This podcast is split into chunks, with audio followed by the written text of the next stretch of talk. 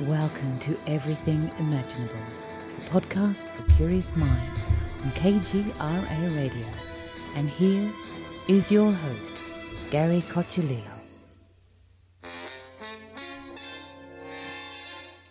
Welcome, everyone, to another episode of Everything Imaginable. I am your host, Gary Cacciolillo. And before we get started, I want to thank everybody for listening and also thank the contributors to my show, who are executive producer Candace Sanderson, author of The Reluctant Messenger, senior editor Amanda Steele, author of Ghosts of Me, binaural production engineer Damian Keller, author of Sounds Good, Sounds Great, and monthly co host Jared Murphy, author of Is Not Aliens, It's Worse, It's Us. If you're interested in becoming a contributor to this podcast, just go to everythingimaginable2020.com and you'll find a bunch of information there on how you can do that. And now, without further ado, our guest for today is Kevin Killen, and he has a book out called Ghosts and Me. Thanks for coming on today. Hey, thank you for having me, Gary. Appreciate it. You're welcome. So this is an interesting topic. Um, I guess this is book is basically um, some paranormal accounts that you've experienced throughout your lifetime. Yes, yeah, it's pretty much uh, from about the time I was five years old until current current day. Awesome. Um, so, how did it all start when you were five? Okay. Um, well, my family uh, lived in uh, Evanston, Illinois, uh, right outside of Chicago, in one of those big old rambling turn of the century brick houses. Uh, my father was a, a, journalist. He used to work for UPI, so every once in a while he'd get to cover out of state events for them. And this particular night they had, I think it was a basketball tournament in St. Louis. So he took my older brothers with him, so it was just me and my mother, and we were downstairs in the living room or the kitchen area, I guess you'd call it. Um, and we were eating dinner and I heard footsteps and I knew I was we were the only ones in the house and I turned to my mother and I said uh, who's that? And my mother turned to me and said well that's my little boy. Well I didn't understand what she meant that by that because I was the only little boy that I knew of in the house so I was you know little five year old puzzled but I distinctly remember those footsteps um, across the wooden floor up and upstairs and my you know my mother told me later that she was afraid somebody had broken into the house uh, so that's why she had said what she said. She didn't want to scare me anymore. But uh, that was like my first paranormal event, uh, and I still remember that to this day very vividly of hearing those footsteps across the uh, wooden floor. Wow!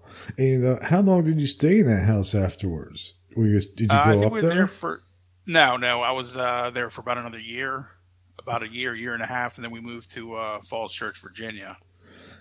Did did anybody ever do any investigation in that house to find out what it was? No, no, uh, we never did. Um, I think that my mother um, had some sort of abilities, uh, psychic abilities. I think she had a lot of things happen in that house, but unfortunately, she never really talked about it later on. Uh, as I grew up, she never really talked much about it, so nobody ever investigated anything. But um, I'm it was probably at the time when I lived there, it was probably I'd say about 70 to 80 years old. I mean, as far as we knew, nobody had died in the house. It was just like a really, really old house. Hmm. And then what happened next? Okay, well, when we moved to uh, Virginia, that's really when I started getting into the paranormal more uh, in my teen years and everything. And I had a lot of friends that we were, you know, we we go to the library, we read the latest Hans Holzer book, and then we'd exchange that book for whatever they were reading, and we passed that around and and everything. And I got into, I read a book by uh, Konstantin Raudive, um, who was basically the pioneer of EVPs without actually knowing it. Um, this man, I guess, had um, recorded voices in a forest uh, in Europe, and had he was he was actually recording bird sounds and bird calls, and he got all these voices, and he didn't you know he wasn't intending on doing that, so he was kind of like the pioneer of the EVP. And I read his book, and I was like, wow, that's pretty fascinating. So I decided, well, you know, if he did that, I suppose I could probably try to do the same things. So, uh, you know, I would do the same, eh, like local cemeteries and and play a little Panasonic tape. And I, I didn't really get anything that I remember until I was about a year removed from high school. Um, my everybody in my house had gone out for the day or the night or whatever it was, and I was just there, and I just decided, hey, let me do a EVP session here, and I don't know if some of your audience will remember the big boom boxes with the detachable speakers back in the early Yeah, 90s. I do. Yeah, so I had one of those with the with the you know, dual cassette. So I went ahead and hit record and play, and I said, uh, if there's anything here, please show me. And uh, went to a friend's house for about an hour, hour and a half. Came back, rewound the tape, and didn't get anything till about the last maybe minute of the tape. Um, I heard some bleeps and some blips. Then it sounded like someone was pounding on my machine, and I was like, "Wow, this is really weird." Then the very, very end, maybe the last 10 seconds, I had a voice come through said, I have shown you, ha ha. And it scared me because, of course, it answered my question. And again, nobody was in the house at the time. Nobody knew what I was doing. So I don't know what that was, but I, I pretty much hightailed it out of the house to figure this one out. And when I, of course, told people, people thought I was, you know, smoking crack. So, you know, and, and, and, and, and, you know, back then, this was way before all the ghost shows. So, so that's, you know, people didn't didn't uh, give it much credence at the time. So Mhm. um, so that was like my, my really first and, and once that happened, that really kind of was like, okay, something's out there, and let's try to find out what it is. So where did you go after that? Like, did you start doing more research into the paranormal and parapsychology? Did you read any other books? Oh yeah, I I read. Um, I was really big into um, at that time um, the Warren Warrens. Mm-hmm. I started reading a lot of their books and uh, finding out a lot of stuff. And then I was, of course, still reading Hans Holzer. And, you know, there's a couple other ones out there that were pretty good. Um, so, so I really got into doing that. And I, I went to school in Pennsylvania in, in a little town called Waynesburg. And, and Waynesburg is very historic. It's, you know, 1700s town. You know, it's got a lot of historical um, stuff going on there. So um, while I was in school, I actually was able to. I, I my first summer up there, I actually took summer courses in in '94, and uh, it's it's it's funny because the one of the buildings that I stayed in actually abuts a cemetery, it's a really really big cemetery. It's like you got the you know the, the end of the dorm, and then you've got maybe 30 feet of grass, and then boom, the cemetery is like right there. So I thought, okay, well, this has got to be, there's got to be stuff going on all, all over the place here. So I had some friends there that would tell me, you know, they, they said they see a few things, hear a few things.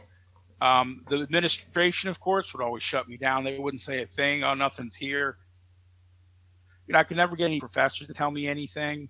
Um, but we had a building on campus that was from 1851, and, and it, it just had a crazy vibe to it. So um, that was kind of like my early stuff there. Um, and actually, while I was in school, I actually uh, lived in a haunted house that actually I, I chronicle in the book. Um, so we had a lot of a lot of crazy things go on in here. That me and my roommate actually uh, experienced a lot of things in that in that house during that time. What did you experience in the house? Uh, we had um, it was just you know it was one of those really it was a it was a ranch style house, uh, but we had um, uh, you know cupboards open up and close by themselves. We had bathroom doors do the same thing. We had water faucets turn on and off by themselves. Uh, every once in a while, it would sound like somebody would open the door and come in, and when we go thinking it was e- each other, then we'd go and there's like nobody in the house, but we distinctly heard the door open and close uh, several times. Um, this one particular time I remember, um, I had heard the door open and close, and somebody walk into the bathroom. So I thought it was my roommate. He, you know, because he kept odd hours too. And I just went back to doing what I was doing, and it was like a half hour later, and I was like, wow, I, I better go see if he's okay. So I knocked on the door. I didn't hear anything, and I opened the door, and there's nobody there. And we, again, this was a really small house, so he couldn't have gone anywhere without me hearing the door open and close again. Um, so it went on on that way for like a month or two, and uh, we were sitting down in our living room watching TV one day, and he just out of the blue, he was like, "Hey, do you ever hear weird stuff in this house?" And it was like this big weight was lifted off our shoulders because we were like, "Oh my god." So we started comparing notes, and we were experiencing the same stuff, and we didn't even know it at the time. And, and it was just so, both of us were so relieved that we weren't crazy that we were both hearing a lot of the same stuff. Hmm. And at that point, did you? I mean, at this time now, you're you're, you're you know an adult, and um, did you try any? Did make any contact? Did you try EVP sessions, Ouija boards, seances? Yeah, at, th- at that time, I had actually had a friend who was a uh, psychic, and I just again I, I, I didn't know too much about things like you know that that aspect of of parapsy- parapsychology, paranormal, whatever you want to call it. So she was explaining to me how this worked, and and the reason I know that she was good is because I don't know if you're familiar with remote viewing at all. I am. Okay, um, so I lived in Virginia, and she lived in Pennsylvania, obviously. So over break, we kind of got included. We started dating actually before all this happened. So we'd be on the phone, and I was in Virginia, she was in Pennsylvania, and she would describe my house and just minute details of my home that there's no way unless you were in this house you would you would know that this went on. So it freaked me out, but it also was kind of cool because I was like, wow, how, how does she really know how all this stuff's going on here? So that's kind of when I knew she was like a real deal. Well, she would actually tell me things that were minuscule that nobody would know, and, and she shouldn't know, by the way, because she didn't know me that well. So anyway, I was explaining the house to her and everything, so I had her come over, and she made contact with George. George was the, was the resident, resident spirit that lived in the house. He was the former owner of the home, and, and he was basically just making sure that you know these these college kids are going to take care of his house. He had passed several years before and just was hanging around to keep keep an eye on the place. And you know and for verification i actually went to the courthouse and did some research and there was actually on that property a gentleman named george and i forgot his last name who did own that house at one time. So once again it was valid. So um, that was kind of that. And then once, you know, she told us, say, say, hey, make contact, talk to him, tell him, you know, you're freaking us out. You, you please stop? We did that, and the haunting stopped immediately. Hmm. And how did it? How did that affect you? Like, once you have that realization that there's life after death and it can still hang around, um, like, what do you? Where do you go from there? Well, well, let me tell you it, that it, that really kind of opened doors for me, literally uh, at the time, because again, I was still so new to this. I mean, I knew that there was something there, but what what I knew was from Hollywood, and and most people did too. And and again, I I, I used to watch um, uh, Unsolved Mysteries with Robert Stack. That's kind of where my first ghost stories came from. I remember him coming out of the fog in his trench coat, talking about you know the ghost of the Queen Mary, and then I'd I'd love those shows, and I was like, wow, this is really cool. But uh, like again, you know, I'd still read things and everything. But again, as you get older, and being in school, you know, because you know, obviously with college and everything, they they try to quote unquote teach teach you to think for yourself. Well, you know, some people can, some people cannot. And I've always had an open mind, but I've always been fascinated and drawn to this. And I was always like, okay, there's something out there, and I do know this. Where do we go from here? Um, but there was a lot of things, and that that next year, or actually that year, uh, a lot of things changed for me. Uh, my mother passed in January of that year, so that was really really heavy for me because that was like the first thing I wanted to do was once I started grieving, I wanted to make contact with her because I knew I could, and, and I did, mm-hmm. and uh, so th- there was things like that, and then uh, again, I just had a lot of things happen, and I actually had an attachment at this time and it was a very nasty attachment, and it was a very dark attachment. And I, I anybody who's ever gone through attachments, um, I know what they go through, and this was a nasty one. And thank God I was able to get rid of it because it really affected my personality and the people that were actually affected by this whole thing. That was like a really but again, so again, anybody who goes through things like that, I totally feel for you. Wow. How do you think you picked up the uh, an attachment, and how did you get rid of it? We, um, well, my friend at the time, I had me and my girlfriend, he, the psychic, um, had had some other friends who, uh, her best friend was dating a guy who was totally anti-paranormal. I mean, this guy, nothing, you know, there's no ghosts, there's no aliens, there's no Bigfoot, there's none of this stuff. There's not, you know, I don't believe in any of that crap. And this would, you know, this this is how he would tell us.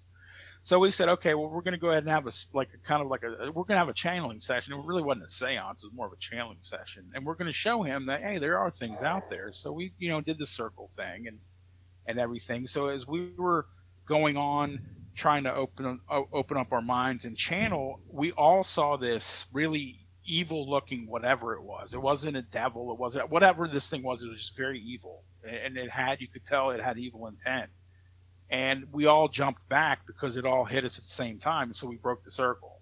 Well, that thing opened it up, and that gave it the the, the, the way to come in.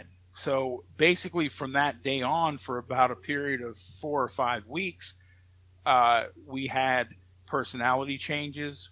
We had things break down. We had all sorts of bad luck. Uh, that guy actually had a, a motorcycle accident, almost killed him. Um, you know, and we just had all this bad luck. Myself personally, my personality changed to the point where I was totally like just a jerk. I mean, I nobody wanted to be. I, I was hanging up on friends. I was not leaving the house. I was very dark. Um, I was drinking a lot. I mean, there was just, and it wasn't me. And it was funny because I could tell inside my head because something in my head was saying, "This isn't you. This isn't you." But it was almost like I couldn't do anything about it. So finally, I called my girlfriend. I said, "Hey, we got something. Something's going on here. We've got to do something about this." So she was like, "You're right, Kevin. I, I left the door open. This thing came in, and we're all being affected. I've got to close this." So we had it. Ended up having another channeling session. We were able to close it. Um, I, I don't think this thing went. It, this thing went away. It went away from us, but I think it's still out there. Um, but unfortunately, it's probably somebody else's problem. But th- this is how we got rid of it. But again, for four or five weeks, it was just a really nasty thing. And and again, it's something I never want to go through. Would you say this thing was demonic? You know, I, I I always hate using the D word because that is so overused. I believe in this day and age. Uh, you know, so I don't know demonic per se, but this was very evil. I mean, it very well could have been demonic, but it was it was evil, whatever it was. Hmm. Interesting. Um, with these type of like, uh, with that kind of entity, like, where do you think they come from? Do you think they come from like the astral realm, or do you think like they they come up from hell? Like, what? You know, I kind of think that they're just there's. I think there's kind of like a cosmic highway, and I think there, there, I think this world and, and, has so many portals, and I think portals are the, their highway where spirits and all sorts of things from other planes and realms can actually travel back and forth. I think that's just kind of where this thing came from, was just kind of hanging out there.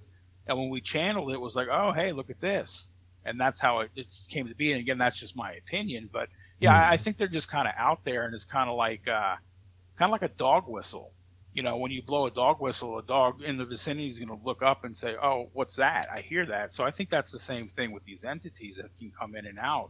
Um, it's kind of like you know, you know, the Pac-Man game. You know, when you can go out of one screen and come back the other. Right. so that's kind of that's kind of the imagery I, I, I think is how they can move around throughout realms is that you can go in one screen and out the other. That's just again, that's my opinion, but I think that's how they do it. Hmm. Um, so after that, did you what other? I mean, that was negative entity. Entity. Do you think um, the same thing goes with a positive entity? Yeah, uh, oh, absolutely. Like I said, I think um, that that's a lot of what happens. And with me, I'm empathic, so I'm kind of the. I, I describe myself as I'm the, the motel sign at three in the morning, the little pink neon sign that says vacancy. Mm-hmm. So for me, it's it's oh he can see and hear us, so let's run to him because I think that's what happens with me being an empath is mm-hmm. that I'm, I attract spirits because that's pretty much how things happen. Is that I think they come out of there wherever they're coming from or, or they're already in a situation. I show up and they can pick up on my energy and they're like, oh wow, he can see and hear us. Hey, let's mess with him. So mm-hmm. yeah, that's definitely I think how how it works on evil or or, or negative or positive energy. I think it works either way. You mentioned that after your mom passed away, you tried to make contact with her. How did you do that? Uh, well, it was interesting. The first time I did, um, I had actually had a bad tooth, and me being the brilliant, brilliant college student I was at the time, um, I, I, didn't take care of it in time, so was, it was it was just horrible pain. So I decided to chase Tylenol with beer until it, the pain went away, which uh, obviously for all you kids listening out there, don't do that. but it was uh, uh, that I was doing that, and then you know, again, I was in so much pain I couldn't sleep, so I was trying to to get rid of the pain with the beer and and, and the pills. And I think at this point in time, I had been in so much pain, I think I was actually almost crying. And I heard a sharp somebody say Kevin like that, and it was my mother, and I knew it was my mother's voice, and it stopped immediately, and I said, "Mom." And from then on, I was able to sleep, and the pain went away. But I know that was my mother. I mean, there was just no doubt that was my mother's voice saying that because she, I guess, she couldn't stand to see me in pain. She was Mhm. kind of, kind of upset about it. But yeah, she said my name, and that was her. The second time, um, my girlfriend, the psychic, channeled her energy to me, and I was able to feel her through that and get the images in, of her in my head, and she actually telepathically spoke to me. And uh, that was a very emotionally charged night, and uh, very, very good one. But but I knew she was in a better place, and um, you know it, it was tough. But I, again, I knew that she was in a better place than she was physically, and that it was okay that she was gone. So Right. um, yeah, those are the two ways that she's actually in the la- since since then. I think she's crossed over, but before she, I don't think she had quite done that, so she was able to contact me. Um, but yeah, she's always around me. I know that. Does it ever worry you that she's always around you and knows everything that you're doing? No, because she's a mother, and you know, mothers know everything anyway. I mean, I could never get away with anything growing up. I always thought I was slick, but she knew everything. You know, she, you know, typical mother. She'd be like, "Oh, hey, by the way, blah blah blah," and I'd be like, "Oh crap, how the hell did you know? There's no way you could have known that." Um, so no, you know, it is kind of weird if you sit there and think about it, because other people have asked me that, and they're like, "Isn't that a little weird that every time you do something, there's people watching you or, or knowing what you're doing?" And I'm like, "Well, yeah, of course, it is a little weird, but you know, I mean, I, I just I, I accept it. I don't think about it usually, but like I said, if you stop to think about it, it is kind of kind of strange when uh, you know you're thinking, well, I'm doing this and I'm doing that, and there's people around watching. But um, you know, it, it's just that they're always around. Spirits are always around, and that's my belief. And a lot of people believe that too. As a matter of fact, excuse me, during during podcasts, they love to uh, interact. I'm surprised they actually haven't now because they usually gather around and start messing with equipment. So they always make themselves known when I do podcasts and radio shows. So it's kind of nice. Interesting. Um, yeah, it's always bothered me, like you know, the idea that my mom could see me everything I'm doing. You know, I don't know. It's just it's like I can't get away with anything anymore. No, no, that's that's true, and, and unfortunately, like I said, I I usually don't think about that until after the fact. But yeah, you're right. You really can't. Yeah, it makes all my bad habits very uncomfortable. but but you know, and you mentioned like like you know, we're never really alone. Like whether it's a loss of a loved one or you know, who knows what's what exists, you know, in the same room with me. Because Yeah. you know, these spirits just run on a different frequency.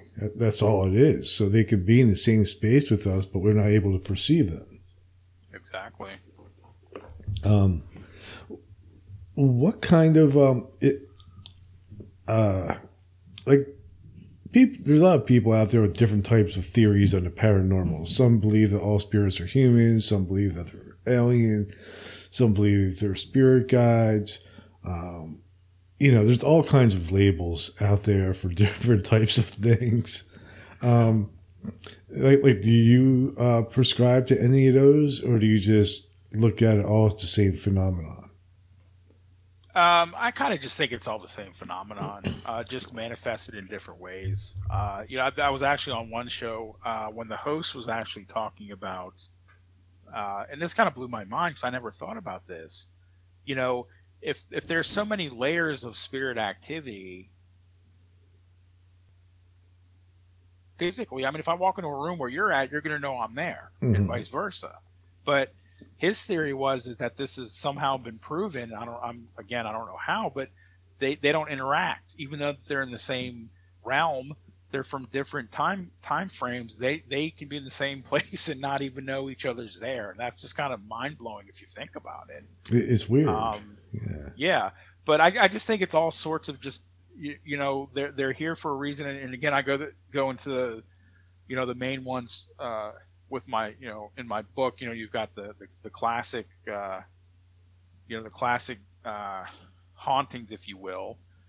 uh, broken down into you know the the uh, different kinds of uh, of ones um, like the intelligent where they actually know that you're interacting with them so they, they actually will talk to you or touch you or whatever which is cool and then you got the other ones where it's uh, kind of like a tape loop being played back where it's actually things are going on around you that have been in history but it's they, they don't know that you're there so that's always been an interesting one too because i've actually had both of those experiences um, but yeah, it's just it's just kind of weird. So I, I just I think you know, and again with spirit guides and things like that, and I do believe that the spirit world is here to help us, and that there are certain things for certain people. And I believe everyone has like an angel or a spirit guide or whatever you want to call it. I think everybody has one. Some some people actually have more than one um, that are here to guide us through to the next area of, of, hmm. of living or the next plane of existence or whatever you want to call it.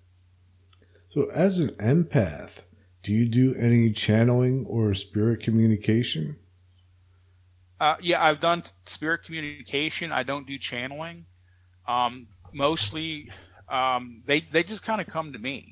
It's it's just kind of like, you know, which which at times it's a little disturbing because it'll they'll just like pop out of nowhere. You know, it's not like they you know they they text me or they they you know give me a warning or with an email or something. They just come out of the blue, and it, it could be I, I I've had it driving in my car, I've had it at work, I've had it obviously at home. Uh, so yeah, they just kind of when they need a message sent or they need to tell me something, they'll just they'll just find a way to tell me. So how do you communicate with them? Do you, are you like clairaudient, clairvoyant? Yeah, yeah, clairaudience usually. Um, I have a bad well, I don't know if it's a bad habit, but I have a I have a habit of talking to myself a lot, and I've always been that way. Me too. Um, so i will you know I'll, I'll talk to myself, and then I'll get something back in my head, and I'll know that it's a spirit, not just me, but they'll, they'll either answer my question, or it'll be something totally like off the wall, like where did that come from? But obviously it was meant for me. Uh, and I've actually had a spirit when I was actually sleeping had something to tell me. It actually punched me or something and woke me up. So yeah, I mean, like I said, when they have messages, you'll get them, and that's what I tell people. Because people are like, "Well, I've meditated and I've done this." I said, "Look, they will they will tell you." And a lot of people, most people, know they they don't know to look for signals and signs. And this is something I still go through, but I've actually learned to get a lot better at. Is that the spirit world will contact you one way or the other. They will get your attention if if, if they need to. Um, so yeah, for me, it's it's it's usually clairaudience They just come to me as a thought uh, or they'll they'll start talking to me in my head. Do you ever ask them for favors? Uh, well, yeah, yeah, but not. You know, I'm not like, hey, what's the lottery number? You know, mm-hmm. not, nothing like that. I, that that you can't do. I mean, you can do it. it, it they're they're they're really not gonna because it's the whole thing about self gain. Mm-hmm you know that's the thing but I, but I've asked for help like I said before my book got published you know I asked for for guidance for them to help me get my book published you know because this has been a huge journey for me. This has been almost 15 years in the making. Wow, cool. and I was getting frustrated and angry and I was just like hey you know spirits you know you you seen what I've done you know what I'm doing let me tell your story get me out there. And then boom I got a I got I got a book contract. But yeah I've asked for that. And you know, when things go wrong and things like that, I've always asked for, you know, help, helpful and guides, and, and they'll usually show me, you know, one way or the other, or they'll just show me like certain images that they'll let me know that, yeah, we're on it, that kind of thing. so, yeah, I, I, I tend to do that a lot. I try not to do it too much because they kind of, you know, if, if you're going to rely on that, that, they don't want you to rely on them so much. They want to help you a little bit, kind of give you a nudge, and you do the rest. But if you kind of ask for things too much, and they kind of get irritated with that, and they won't help you. At least that's been my experience. Um, but yeah, I mean, I, will I'll ask for help all the time. Hmm. Have you ever experienced a physical manifestation? As far as a spirit, like a, like a body, shadow person apparition? or an apparition. Oh, oh yeah, oh definitely. You've been touched. Um, yeah, uh, I get touched all the time. Um, that's something that uh, for some reason, I guess it's almost like a reassurance. Like they'll they'll just kind of let me know that they're here by touching me, and uh, you know, it, it it freaks you out every once in. In, in the beginning, it used to, and I and I finally had to tell them, look, look, you need to stop, find another way to do this. So they they actually, for the most part, have, but I still get like like fingers run through my hair. I mean, things like that. Um, shadow person, I have seen I've seen many shadow shadow beings. I'm going to say beings because I'm not exactly sure what these things are. Uh, usually at work, I'll catch them out of the corner of my eye. They're like little blobs of black and I don't know what they are. I think they're elementals, but I'm not really sure. I something, but it's funny because something in in my head tells me I shouldn't see these things, but yet I do, and they're they're they're they know that I shouldn't see them, but I do, and they're kind of like, huh? How can you do that? So it's kind of I don't know. And again, this is like something that it just I have a feeling about the about this, uh, and it is kind of my in my head. But the one uh, outstanding shadow person that I ever did see. I was living in an apartment in Pennsylvania, and we were laying in bed. I was laying in bed with my then girlfriend, and I just happened to look at the wall for you know whatever reason, and I just saw this thing, this big shadow go from the ground all the way up to the ceiling, and then by the time it got to the past the door frame, it had a head and shoulders and it just went to the top and I said, What the hell was that? And then she just nonchalantly said, Oh, you see it too.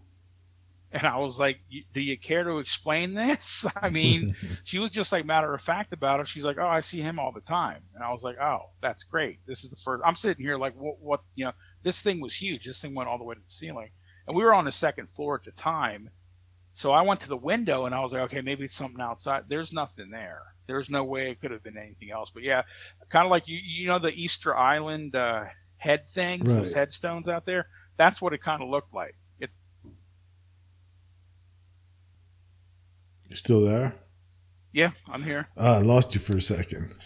Oh, yes. they, they probably wanted to come in. Yeah, yeah. You, you, cut in and out a little bit.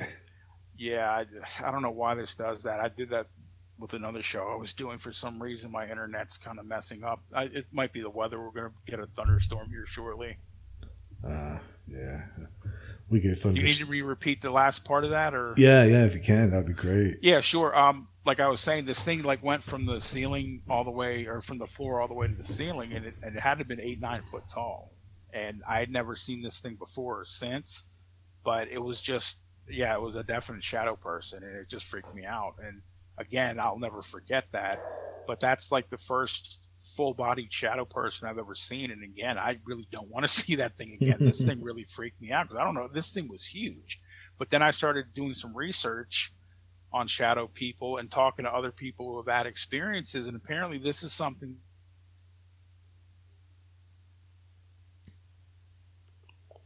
You still there?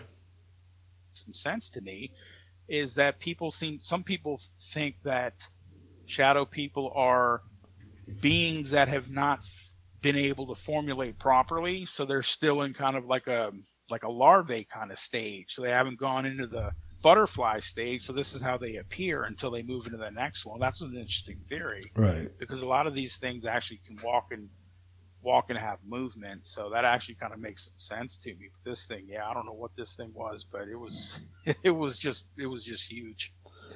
There could be antimatter, like you know, like say we, we exist in physical form, so there's a an antimatter version of people too.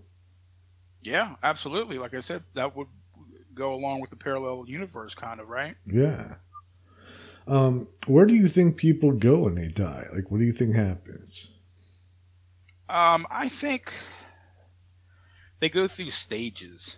Um, I, have read a lot of books uh, about and, and listen to some people talk about, you know, the afterlife, and I don't think anybody really knows anything because, of course, if we did, then, you know, that would be something. If you know, I know that there's people out there that have said that they've they've died and gone to heaven or gone to hell and come back and told their story on YouTube and all that. I've seen that and it's, it's pretty fascinating stuff. But honestly, I think it's just you know it's it's kind of like when you go, your soul, like I think we're a vessel for the soul. The soul actually keeps living where the, the physical body can die and then we'll go into something else. And that's all like reincarnation, that kind of thing.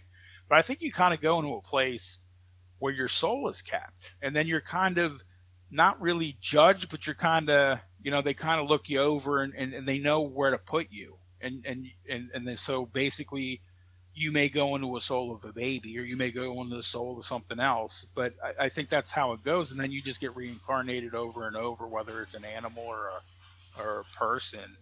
Um, but I think you go through a change until there's certain time, and then you go into what we called heaven.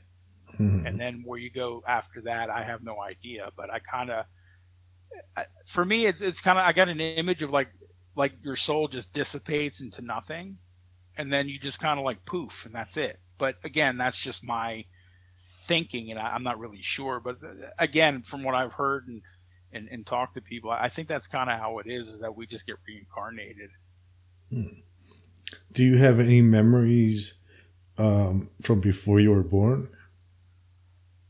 Yeah, actually, I do. Um, it's really funny. I was actually, um, I actually work with a woman who, uh, when we first started working, I never really thought of anything, but I had a weird dream about her, and I was, it, it was just, it was a very disturbing dream because we were in Civil War times, and I was on a horse and I was kind of talking down to her in the street and I was like, what the hell? You know, because it was one of those, you know, nonsensical dreams. Most of my dreams are anyway. My dreams are so nonsensical. Maybe I, I don't know, I need to get off the night shift or something. I, I work nights mostly, so maybe that my sleep pattern's screwing me up. But anyway, I always have like weird dreams. But I had this dream, and it was just a very specific dream. And I was like, okay, so this bothered me for like a long time. And then I started talking to friends of mine who were psychics and this and that, and they sort of described the dream to me. And I told them. And they said, Well, you know what that is? I said, Well, I have an inkling what I think it might be. And she's like, Yeah, you knew her in a past life. I said, That was either your girlfriend or your friend or whatever. You knew this woman. Your souls knew each other. And then you went off to war and you don't know it. But I, I don't dare say, Oh, hey, you remember when I talked to you at 1864 and we were in the street?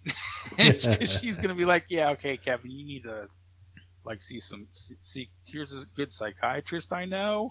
you know, but but it's funny because the same woman has told me she had, she's actually had some crazy stories about the paranormal and she came to me when my book came out. We started talking, so it was kind of interesting.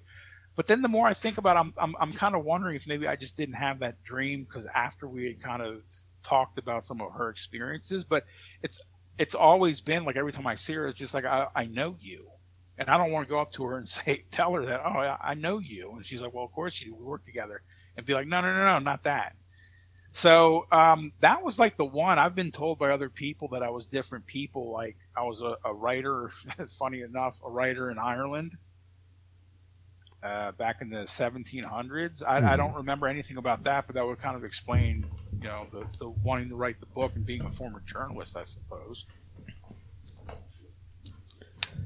Yeah, that would make uh, sense. Definitely. But yeah, that, that's yeah, that's the one that really sticks out.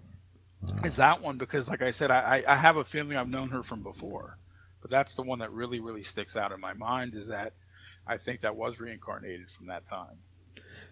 Have you ever had an out of body experience? Uh, no, actually not. That's kind of a strange thing. I, I work with a, a, another girl who, who read my book, and she's a lucid dreamer and she was telling me that her dreams are so so vivid that they're basically always nightmares, so she can't sleep much. And she's told me some crazy. She's like, you know, I've had these things since I was a kid, this and that. So she she read my book and she was like, wow, I can actually talk to someone. So, mm-hmm. but yeah, I've never had an OBE that I know of. Um, I did have a near death experience. So, what was that like? What happened? Uh, well, it was actually the week of my book. When my book came out, as a matter of fact, the day that my book came out on e-form, I actually had a heart attack. Oh, wow. So I had the Widowmaker, which I should have died. So I was at the hospital being worked on. excuse me. And my doctor, you know, told me later. He said, "Kevin, you had a, you shouldn't be here right now." And I was like, "Well, thanks, doc." He's like, "No," he said, "I've had people in here that were in much better shape than you." That did not make it. Um, you had the Widowmaker and you should have died. And I was like, wow. But the one thing is that I will say, and I actually was was on a a friend of mine told me the other day we were talking about this, and I said I didn't see any any relatives. There was no white light. There was none of that. but I did have this feeling of peace that if it was my time to go, I'm okay with it. And she said that's a sign of NDE right there. I was like, really? She said, yeah, that's that's a lot of people say that they had a feeling of calm and peace and that they were ready to pass if if if, if it was their time. And that's what I had. I was sitting there watching them work on me, thinking, okay, my life's in order, I'm good. And uh, luckily, it was time. It wasn't time for me to go, and I, they they were able to fix me up, and, and here I am. But um, yeah, I didn't know that was an NDE until about two weeks ago, so that was really kind of neat. But I, I, always felt like I was cheated because I didn't see the light. I didn't have relatives gathered around my bed waiting to take me away. I just was saved, and I was like, thank God for that. But uh, yeah, so I just was kind of shocked to find out that that was a near-death experience that I did have. But um, luckily, I'm still here. Wow. It's interesting. It's, but you don't remember anything like no beings, no light. No, no was absolutely just yeah. There was nothing. There was no doctor. Uh, just the doctors and the nurses working on me. There was nothing other than that. The only white light I saw was the one above my head that they used to, to shine down on me to work on me. Hmm and again, like I said, I kind of felt cheated because I figured, okay, well, I'm an empath. I, I, just wrote a book on spirits and ghosts and everything I've seen. Where you know, where's mine? I kind of, I did. I really felt cheated. I was like, what the hell? Where's mine? You know, this isn't what I've read about. This is what people have talked about. You know, but then I thought about it. I was like, well, at least I'm still here. But again, yeah, I really honestly did feel kind of, kind of angry about it because yeah. I, I didn't have any of that. Yeah, I would be bummed again, out. Yeah, my friend did tell me that the fact that I was ready to go that was a good that was a sign of a near death, and I was like, oh, okay, but none of the other stuff happened. Hmm. Um, since then, have you wanted to maybe try to have an out of body experience or another near death experience um, that you would try to you know remember or you know find out what's over there? Uh, no, actually not. Um, like I said, I've just had really weird dreams at times, but that's just I think kind of kind of my makeup. Because like I said, mm-hmm. I'm my body's so messed up from working split shifts. I work days and nights, so. Uh, but yeah, I haven't tried to do a near de- another near death, and I haven't tried an out, out of body. Um, yeah, I honestly really can't uh, recall doing that. But uh, yeah, out of body experiences uh, fascinate me because there's a whole thing about being tethered to your your soul being tethered to your mm-hmm. body, and apparently if that that tether breaks, you ain't coming back. so I thought that was kind of neat. I was like, wow, has anybody ever not come back? And if so, what happens there? It's kind of like I remember as a kid, uh, somebody, you know, we used to debate this just because, you know, kids will be kids, is that they say if you have a falling dream and you don't wake up, you'll die. Right. And I'm like, how does anybody really know that? Because, like I said, if you've never had that, how are you here t- telling me? It's true. You don't know. But uh, again, I've always heard that, you know, growing up, that yeah, if you have a falling dream and you don't wake up before you hit the bottom, you'll die. So I'm thinking, well, has that ever happened? And if it has, how do we really know? Hmm. Yeah, I mean, there are different ways now to have the out of body experiences, like you know, using binaural beats and. Um, isolation tanks or yeah. different types of meditation or even drugs. Right. have you ever at least been curious to try some of those things? Um, not really. Uh, to tell you the truth, I'm I'm actually uh, I, am a drug and alcohol counselor, so I know the dangers of drugs. But uh-huh. I did my own experimentations back in school, so I actually I didn't have an out of body experience, but I did trip a couple times, and that was that might as well have been. It was, you know, I, I got the nickname Buddha for a, a very very real reason of not moving for about six hours after dropping some acid. Mm-hmm. So um, yeah, that was kind of a. I don't remember too much out of that one, but uh, no, actually, you know. I, you know, honestly, to tell you the truth, I've never been asked that question before. But now that I think about it, I don't think I really want to know. No. As strange as that seems, I, I don't I don't really think I want to know because I, I don't think we're supposed to. Wow. See, I mean, I, I, have had I, I, had like a major out of body experience, and I'll do anything to recreate it. Did you really? How long ago was that? Uh, it's been a couple years now. It was, wow. it was an epileptic seizure. Oh wow! But, but man, it was so cool. It was so you like were? Did you see yourself floating above your body and all that? no, I didn't see. Uh, I was looking. um, I was like in a vortex of just sounds and color, and Wow. I, I was completely aware. But the cool thing was there was like no fear, there was no worry. It was so peaceful. All I was was like, I was like, wow, man, this is really, really cool, you know. And I Oh, and I kind of knew like like this is this is where I came from, and um, and then I heard my wife yelling my name, and I woke up. And by then I was in an ambulance. They Yeah. they thought I had a heart attack or something, but it wasn't. And uh, Wow. That's, but ever since then, it's like I, I I would love to have that experience again. yeah. It's W- without like, uh, without the eleven thousand dollar hospital bill, of course. yeah, exactly. Um, oh, what was the what was the name of that movie? Flatliners. hmm Isn't that kind of what they were doing? Yeah, Yeah, Flatliners. Yeah, I remember seeing that in the theaters. Uh, I think at eighth or ninth grader. hmm But yeah, that that you know, I and and again, it's just. Yeah, I don't know. I just I don't think we're supposed to. But I mean, I, I'm sure there's been many people who've tried. But again, I've never had an out of body experience that I know of that I can think of. So yeah, they're fun. They're definitely a lot of fun. They change your perspective on everything. yeah. Um, it's cool.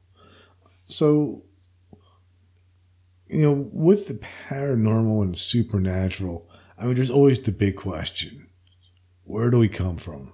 Why are we here? I mean, that's really what we're trying to find out when we're looking into the paranormal. Right, absolutely. Yeah, and that's really honestly the reason I wrote my book is because I had all these questions and I wanted answers to them. Um, so I knew that there was there's a big community out here that could actually help me. But the one thing I did realize, obviously, early on, and I actually knew this probably high school, middle age, middle school age. Um, you know, everything's theory based here. Nothing's been proven with beyond a shadow of a doubt. I mean, and I still run into those people, of course. You know, when you tell them, you know, what you do or whatever, they'll give you the side eye and back away slowly. So, you know, so but but I've I've met some really cool people in this field that have actually studied this for a long time and actually have their own theories that I espouse to. So, uh, but yeah, that's honestly, like I said, I, I the parallel universe and the multi-universe thing is really fascinating to me because I can actually I think that's exactly what this is about, and it's in. Um, yeah, I mean, and again, it's one of those things where it can go on and on and on, and that's why I think this is such a big field that you can go in so many directions, but nobody really knows why, um, why anything is.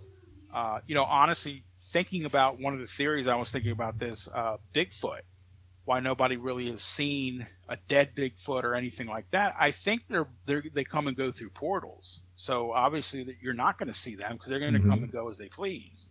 That's just my thinking, and other people have come up with that theory, and I think that's va- that's valid. You know, so again, why we're here, I don't know. I mean, I, I'm pretty sure I'm 99.9% sure we're not alone. Yeah, we're definitely think- not alone. Yeah, I- there, there's there's there's people there's other universes out there with intelligent life. Oh yeah. It would be ridiculous not to think that. Yeah, I just there's just there's just no way. Yeah. I mean, I, I think you know a lot of people who don't believe in things like that. That's fine, but uh, that's that's pretty sad for them because there's just no. I, I don't believe that there's not. There's just too much, Yeah. in my opinion. To It, it doesn't make not. sense. It's not even logical. Right, absolutely. You know, I remember taking a was it a physics or physiology? And it was a I think it was psychology. Anyone one of those classes and we were talking about the the God theory, and and I I didn't even know this at the time, but I was my thing was like, okay, who invented that God, and then who invented that God, and then invented that God, and that, and you can go back, back, back. You know, somebody had to been invented the whole. Hello? You there?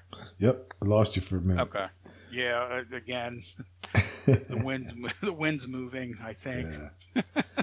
So Yeah. You know, one of the things that like I think about when it comes to this whole the, the whole God theory is and, and this is always like the question for me is Um, you know, some people will say God is a singularity and everything is just one. Um, but that doesn't necessarily explain infinity. And if, if, if things are infinite, then we're looking at a God that's kind of like some type of feedback loop. So I don't know.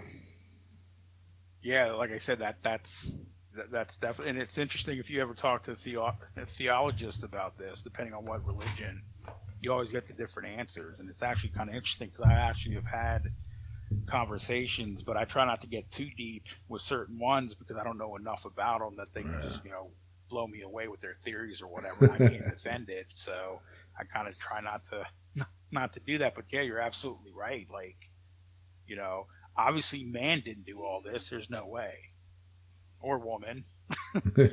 humans didn't do all this. Let's put it that way. Yeah. But but we play a role. We play a role in reality, which is yeah. weird too. You know, one of the other questions I think with paranormal actually is, you know, do we create the paranormal activity? You know, when I watch like these paranormal shows, it seems like some of these investigators always are sort of getting the same results no matter where they go. And I wonder if, if what that is is not so much a so much a paranormal, you know, entity that's outside of them, rather than it's something that's being create being created by them. Yeah. Uh, uh, you there? Yep. Yep. Sorry, I lost oh, you. I, I, didn't hear okay, what you said. Sorry. Sorry. Uh, yeah, I, I always think, what if we're their ghosts? Like mm-hmm. the movie The Others, you know, just kind of like, you know, what if what if we're ghosts right here and we're talking and there's like a human being next to me that I don't see because I'm their ghost? Yeah. But yeah, you're right. I mean, honestly, like I said, in, in the mind, if we really do only use 10% of our mind, if we use one more percent, what what could we be capable of doing? So obviously, yeah. I mean, I think, you know, and there's been things like they had the experiment in Canada. I think it was was it Canada or was it United States? Anyway, where they where they came up with their own, they created their own ghost through a lab experiment. Mm-hmm. You know, so things like that is just like okay, wow, if they could do this, you know, what what could happen? So, you know, and again, I'll be the first one to say that after years of, of doing this and, and researching and studying and having experiences, I don't know anything. I mean, I really don't.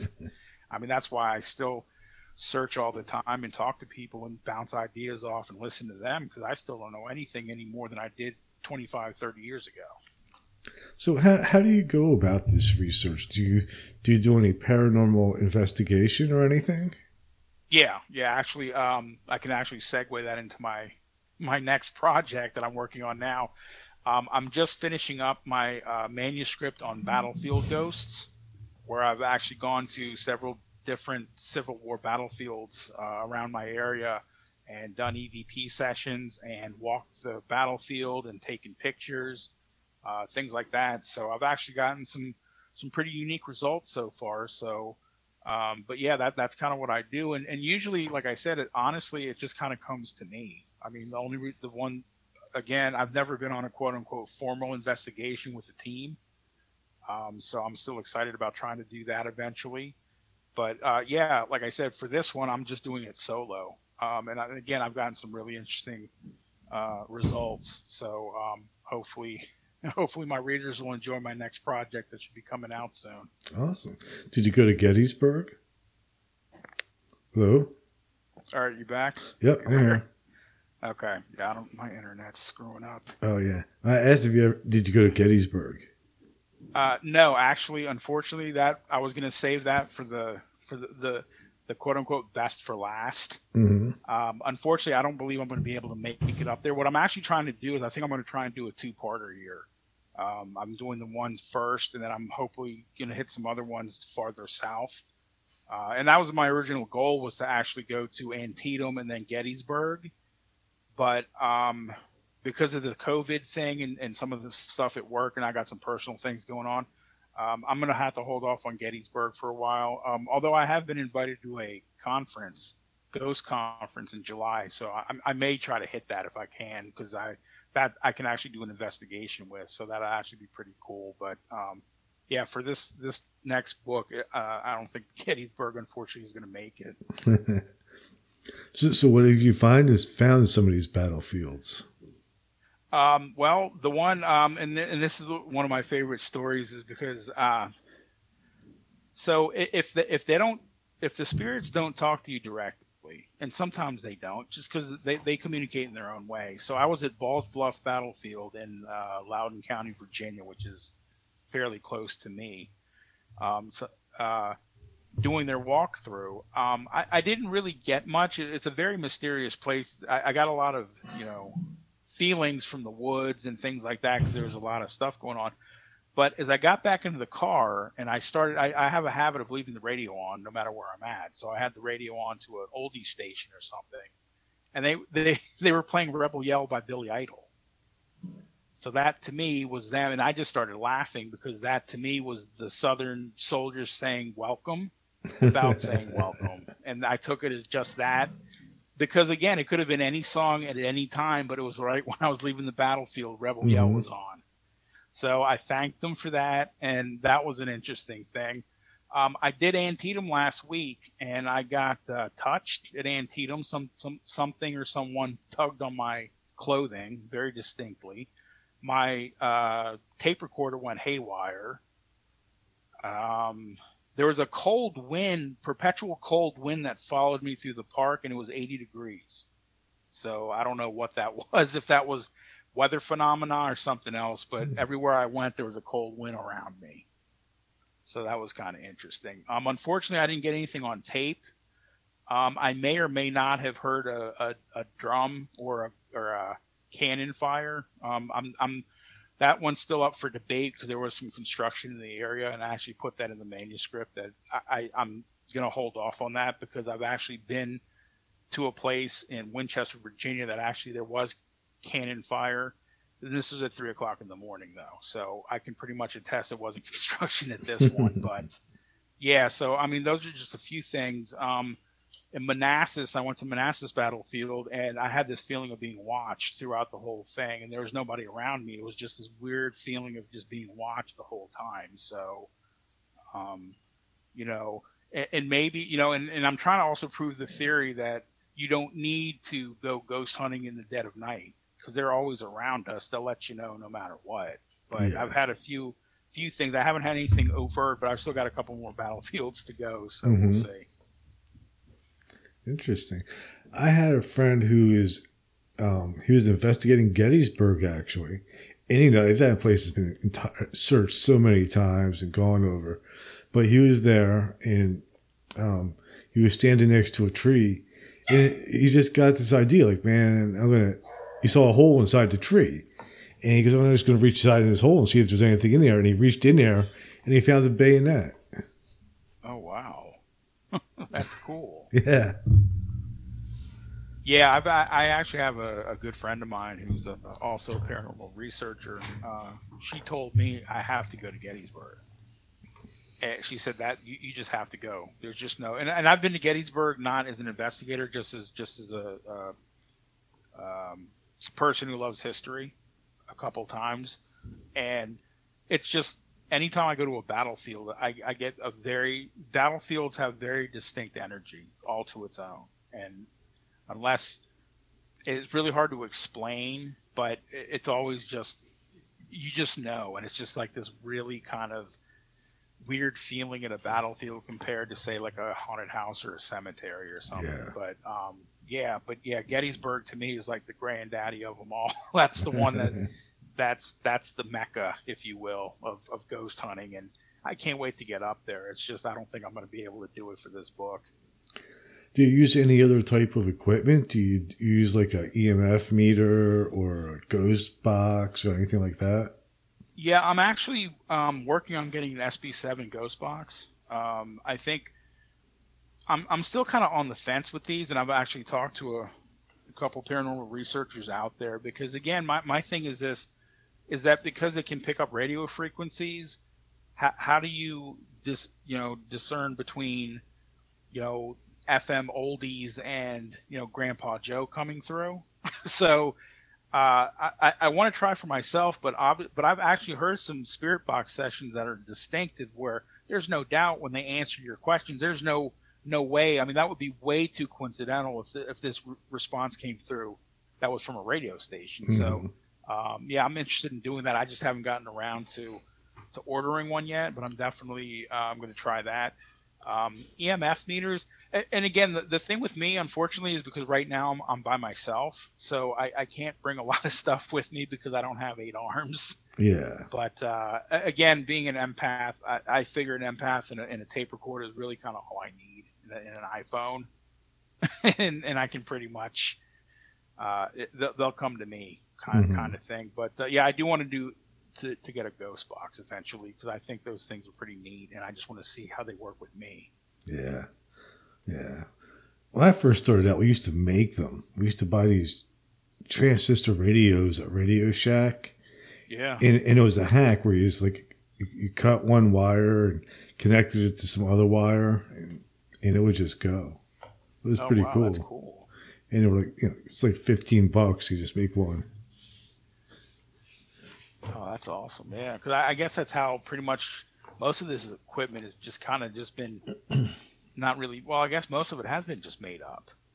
Yeah. Throughout the years and modified. So yeah, that's actually really cool. I mean, there's and there's so much. That's what's amazing. There's so much out there. Um, I, I really want to try dowsing rods. Mm, yeah, they're cool. You know, because I, I think those things are just that.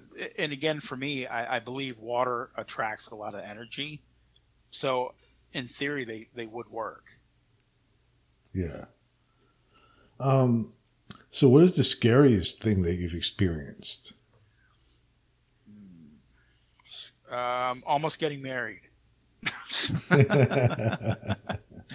sorry, sorry, honey, if my girlfriend will be listening. No. Um, oh wow. Um, gosh, I've had so many experience. I'm, I'm, I'm, gonna have to think about that for a second. I've had so many crazy experiences. Uh, I'd have to think.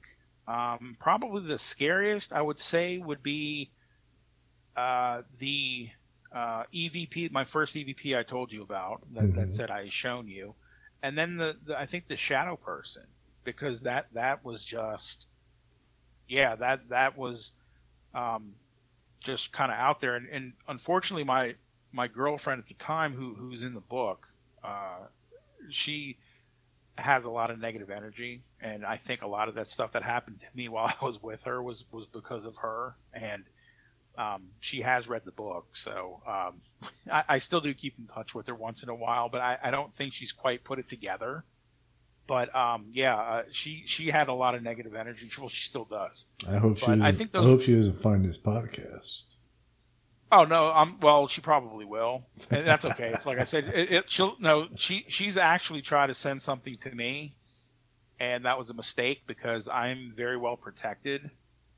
So whatever it was, kind of bounced off of me and went back to her. So, and I actually know this. I know this that she's actually. I mean, even though we had an amicable amicable split, mm-hmm. just the kind of person she was, she she somehow tried to conjure something dark to send to me. So she threw some voodoo your way. Yes, yeah, she did, Damn. and it, uh, it yeah, it, it didn't work because she didn't know what she was doing. And again, between my my ex, one of my exes, who's actually a psychic witch, the one I was telling you about, I have a lot of witch friends, and myself also just being who I am, I have a lot of protection, and she obviously didn't know this. Hmm.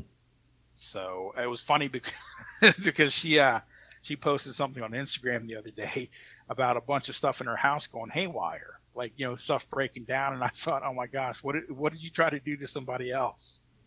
Because this is the kind of thing she doesn't understand that. So I'm thinking, oh gosh, you know, this is what happens. But um, it's interesting because she actually the house she lives in now. Um, when the book came out, I hadn't talked to her in a, in, in a while, and she found it, and she and you know she IM'd me or whatever, and uh, she lives in a really old house where we used to live in the town we used to live. And she said, I, I have all sorts of stuff going crazy around here. So I said, good, send send the stories my way. I love to read them. Hmm. So she's got a lot going on. But yeah, she has a lot of negative, dark energy. Uh, that's a bummer. Uh, um, have you ever done any communications where you've tried to send spirits back to where they came from? Like a cleansing? No, or- actually, no, I actually have not done that. Um, I, I just I don't feel comfortable enough doing that. Um, so I, I, I, I wouldn't want to tackle that because I'd be afraid I'd, I'd be the one. You know, I could sit there and think, okay, I saw this on this show, or somebody told me how to do this, or I read it here. But uh, yeah, I, I, I don't, I don't have that, uh, that, that, that type of thing to do. I'd be afraid, like I said, I, I'd be afraid to mess things up. Um, but basically, I, I have had to tell spirits, you know, hey, firmly, you know, stop or whatever, don't do this or whatever. So, uh, you know, when I go to these battlefields, you have to tell them you cannot come with me. Do not come with me. You stay here. And you have to be firm like that because if you don't, they will jump with you and they will come with you, come back with you as an attachment. And I've actually had people who have told me that. How do I get rid of it? I said, well, this is what you got to do. But um, yeah, so that's like one of the first things I do when I go to these these places. Is I tell them no, anything here cannot come with me. So Right. and and th- they don't listen all the time because they're just you know former humans. So when do we listen to anybody, right? but for the most part, they've been very respectful, and they don't. But uh, but yeah, I, I just again I, I don't feel comfortable doing that.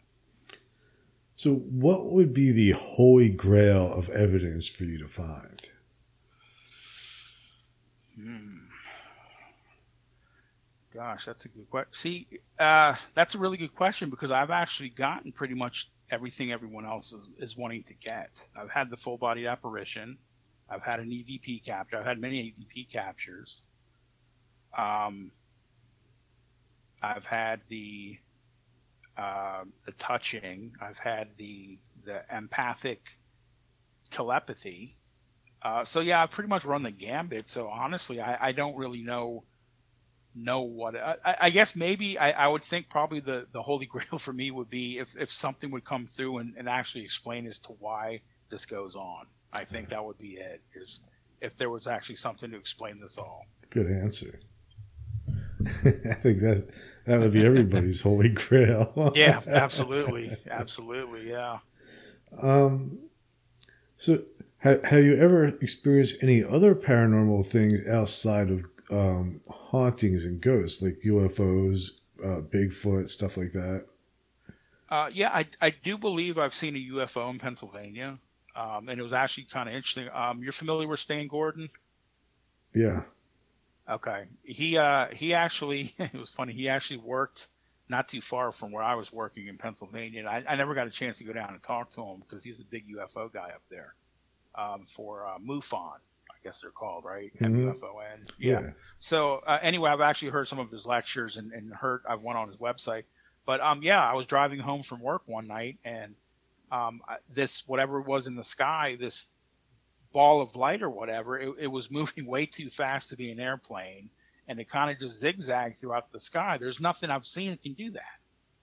So I think I've actually seen a UFO. Um, I've never seen a Bigfoot or encountered a Bigfoot, um, but I've been in Bigfoot country where they, they were probably there and they just didn't appear to me. But Mhm. it was funny because I actually was thinking that like this would be prime prime area for a Bigfoot. So I'm pretty sure that I said that for a reason. Where are you at in Virginia? I am in um, Burke, which is like 10 miles outside of DC. Because I just posted an interview today uh, with somebody from Virginia. He's a Bigfoot researcher over there, but I think Uh, he's what part? he's more of um he's closer to uh like West Virginia. Oh, okay. Like so at the border of Virginia uh, and West Virginia. uh, okay, yeah, he's down 81. Yeah. Yeah, because Um, I've lived kind of all, all over the state. So, yeah, I've- been kind of everywhere. I used to live in Western Virginia hmm for a, for a long time. I got a lot of good experiences out there. It's very rural out that way. Yeah, I've been through West Virginia. It's a little spooky. Oh, yeah. I mean, the mountains, yeah, the mountains are beautiful, but it is. I don't know.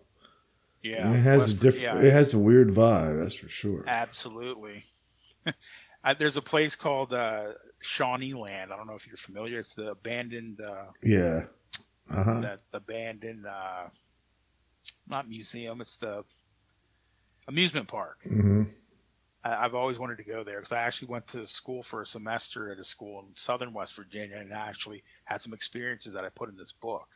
And I always just thought, yeah, West Virginia, you, you described it perfectly. It's got a weird vibe to it. Yeah, it's definitely different. and, it's, and it's a perfect place too for for cryptid. Oh, absolutely. I mean, I, I mean there, there, there's so much uh, land that hasn't been populated ever Yeah. by anybody. I mean, you know, the, a lot of abandoned mining towns, but in between them, there's nothing. Yeah, absolutely. Like I said, it's just, but you're right. It just has this weird feeling, weird vibe to it. But yeah, I mean, like Mothman, I've been to Point Pleasant. I've been to Flatwoods. I mean, yeah, those places out there are just wow.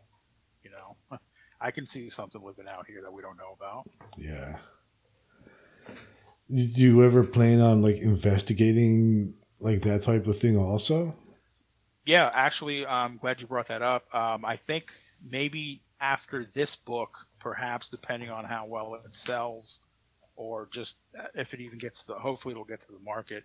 I'm trying to do a part two, but actually I, I have some friends who live in southern Jersey, and we're Huh. talking about doing a Jersey Devil expedition. I'm from uh, Central Jersey originally. Oh, okay. Yeah, I'm from Princeton, but I used to go. Uh, my my parents had a camper right near Leeds Road. I Oh, mean, wow. like like fi- like not even five miles away from Leeds Road. Oh, that's cool. Yeah, But yeah, I read uh, Weird New Jersey. I don't know if Mhm. you're familiar with that. I'm definitely that was- familiar with that. Yeah, that was that that was a great book. Um, I've read a couple stories on the Jersey Devil. Like I said, I have. I used to work with a couple people. One one was from Asbury Park, which is a little farther up, but the other one I Mhm. used to work with was right right from South Jersey, and he was just like, "Yeah, let's do this." And uh, he's up there now. He moved back there, so I, I I I think either if I don't, with if I can't get a hold of them, I'm just gonna do it myself. you Yeah. know, maybe get some other people. But yeah, I, I wanted to do a hunt for the Jersey Devil book. Yeah. I think that'd be really cool. Yeah, there- I'd, I'd love to do a some Bigfoot. cool places out there. Yeah, I've, I've got a good friend who lives in Michigan, and we talk about the Dog Man all the time. Uh, is actually huge where I'm at here in Alabama, like like and along the Gulf Coast, like of like Alabama, Mississippi, and Louisiana. Oh wow! Yeah, yeah, really popular. That's cool. Yeah, because that that's another thing. You know, being from the South, the South has so many crazy things. Like, yeah, they just have like the cryptid central. Like, forget Bigfoot. Bigfoot's nothing compared to some of the other things the South has. it, it is. I, I've I've talked to hunters here, and um, I had one. I said, "Have, have you ever seen seen a squatch when you're hunting?" And he goes, "Man, you're, I'm I'm more likely to see a squatch than I am a deer." That says a lot. That's trippy. and, and, and it is like like, it makes sense. Like if you come like like like the part of Alabama I live in is pretty populated, but when you go outside of it, Yeah. it's nothing. It's just, I mean, most of it's logging, Yeah. Well, and, and there's just nothing. Wow, that's really yeah. I'd uh, speaking of Alabama, I'd love to go to Sloss Furnace sometime. hmm That'd be pretty cool. But uh, yeah, that that's been like investigated to death. No pun intended. so I, I, I don't know, but yeah, some of these places I think have been overdone. But yeah, Sloss Furnace, I've, I've that place sounds really cool. Like you get a lot of good stuff down there. Yeah, it's good. Um, it's interesting. So, um, before we wrap it up, where can my listeners find you? You your listeners can find me at uh, on my personal email at kkillen kkillen b is in boy t is in tom kkillenbt at gmail.com. Um, please, if anybody has any comments, questions, or concerns, uh, feel free to always send me an email. I love talking to listeners. I love talking to fans. I love talking to just regular people who just want to talk about anything. It doesn't have to be about uh, paranormal. It could be about anything they want. Just hit me up and we'll talk. Um, I am a professional counselor, so if that if, if that's anything for anybody, we can discuss anything else during COVID and things like that. Also, they can reach me at uh, my Instagram account at Irish irishkev i r i s h k e v seven one four seven. That's another good place to reach me. Uh, so those are the really two places, good places to reach me. Uh, they can find my book if they'd like to purchase it uh, in uh, all three forms audiobook, ebook, and paperback at uh, Amazon, of course. They can find it at Ozark Mountain Publishing. Um, I do have an author's page there. Um, BarnesandNoble.com and pretty much anywhere.com that uh, sells books, they can pretty much find my book if they care to care to purchase Ghosts and Me. All right. Well, send me some of those links and I'll put those in the notes of this episode so my listeners can get your book and check you out and contact you if they would need to. Absolutely. Awesome. Thanks for taking the time to come back, uh, to come on tonight and talk to me. Hey, thanks for having me. This has been a blast. Awesome. I'll hang on one more moment and I just have to play my outro and we'll wrap it up.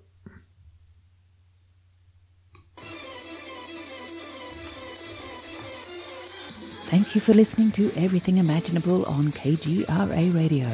You can reach Gary at everythingimaginable2020.com or email him at everythingimaginable2020 at gmail.com. He's also on Facebook, Twitter, Instagram, and LinkedIn. You can buy t-shirts, coffee mugs, and other merchandise to support the costs of producing this podcast. Click on the merchandise link at the top of his page www.everythingimaginable2020.com. Oh yes, I almost forgot.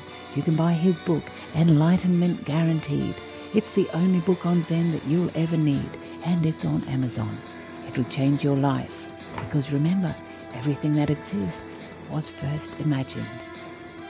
Hey, if you love what you listen to, don't forget, rate, review, and subscribe.